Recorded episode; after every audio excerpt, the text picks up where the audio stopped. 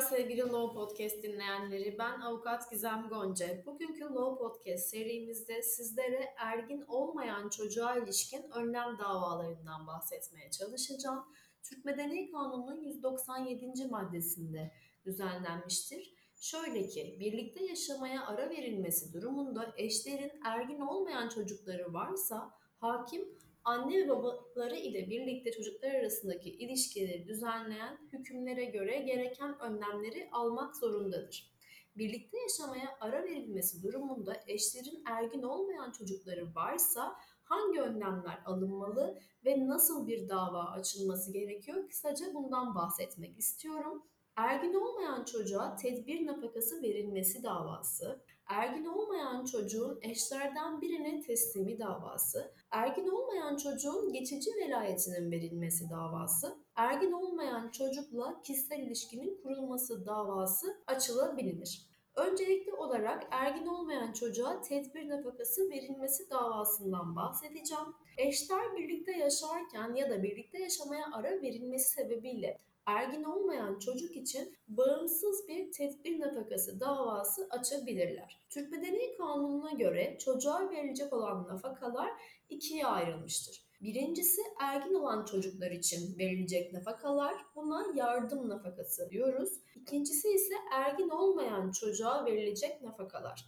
Bunlar da iki ana başlık altında incelenmektedir. Tedbir nafakası ve iştirak nafakası. Tedbir nafakası 3 ana başlık altında incelenmekte. Bunlardan birincisi ayrı yaşam için tedbir nafakası, ikincisi birlikte yaşam için tedbir nafakası ve üçüncüsü de geçici tedbir nafakasıdır. Ergin olmayan çocuğun eşlerden birine teslimi davasında ise eşlerden biri velayet hakkına dayanarak koşullarının oluşması halinde çocuğun kendisine teslimini hakimden talep edebilir. Ergin olmayan çocuğun geçici velayetinin verilmesi davası eşler birlikte yaşarken ya da birlikte yaşamaya ara verilmesi sebebiyle ergin olmayan çocuk için koşulların oluşması halinde velayet geçici olarak diğer bir ifadeyle tedbiren hakim tarafından düzenlenebilir. Velayetin geçici olarak ya da tedbiren düzenlenmesi istemi taraf teşkillerinin sağlanmasıyla ancak gerçekleşir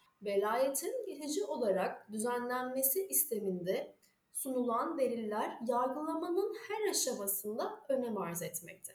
Velayetin geçici olarak düzenlenmesinin isteminin kabul edilebilmesi için teslim koşullarının da gerçekleşmiş olması aranmakta. Velayetin geçici olarak düzenlenmesi istemi boşanma davasından bağımsız olarak açılmış ise yetkili mahkeme kural olarak eşlerden herhangi birinin yerleşim yeri mahkemesi olduğunu kabul ediyoruz.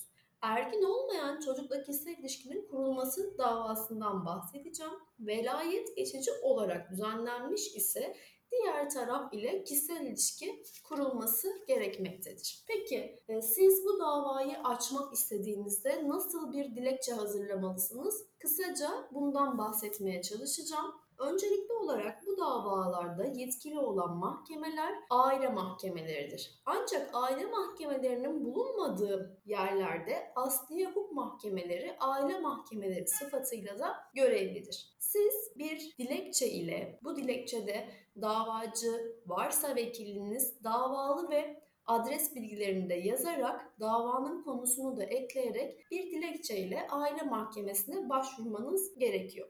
Bizim hazırladığımız dilekçede davanın konusu ergin olmayan çocuğun geçici velayetinin verilmesi davası.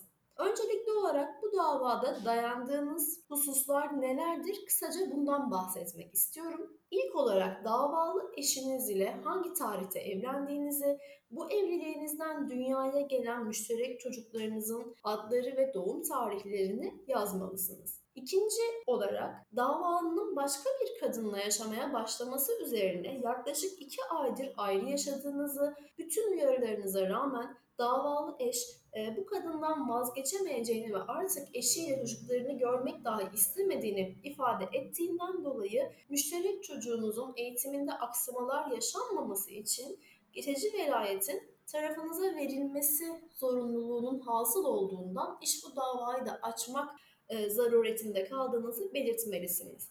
Elbette davanızda mutlaka delillerinizi ve hukuki sebeplerinizi de yazmanızda fayda var. Talep ve sonuç bölümüne ise tüm açıkladığınız sebeplerin varlığını ve davanızın kabulüyle müşterek çocuğunuzun geçici velayetinin tarafınıza verilmesini talep ettiğinizde yazmanız gerekmekte. Bu konuda Yargıtay'ın çok önemli kararları var. Kısaca bu kararlardan bahsetmek istiyorum.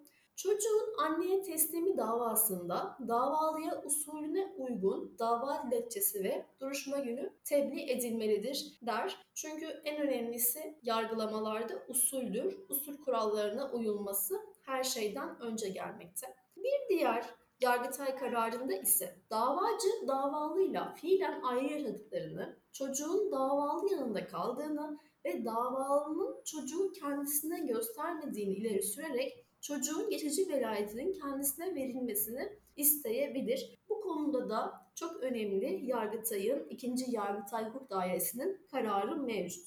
Bir diğer Yargıtay kararında ise davacı yanında olmayan çocuk için tedbir nafakası isteyemez denilmekte. Burada da çocuğun kimde olduğu önem arz etmekte. Tedbir nafakası alınabilmesi için çocuğun da velayetinin o kişide olması gerektiğinin altını çizmekte. Bugün sizlere ergin olmayan çocuğa ilişkin önlem davalarından bahsetmeye çalıştım. Bir sonraki Law Podcast serimizde görüşmek üzere, hoşçakalın.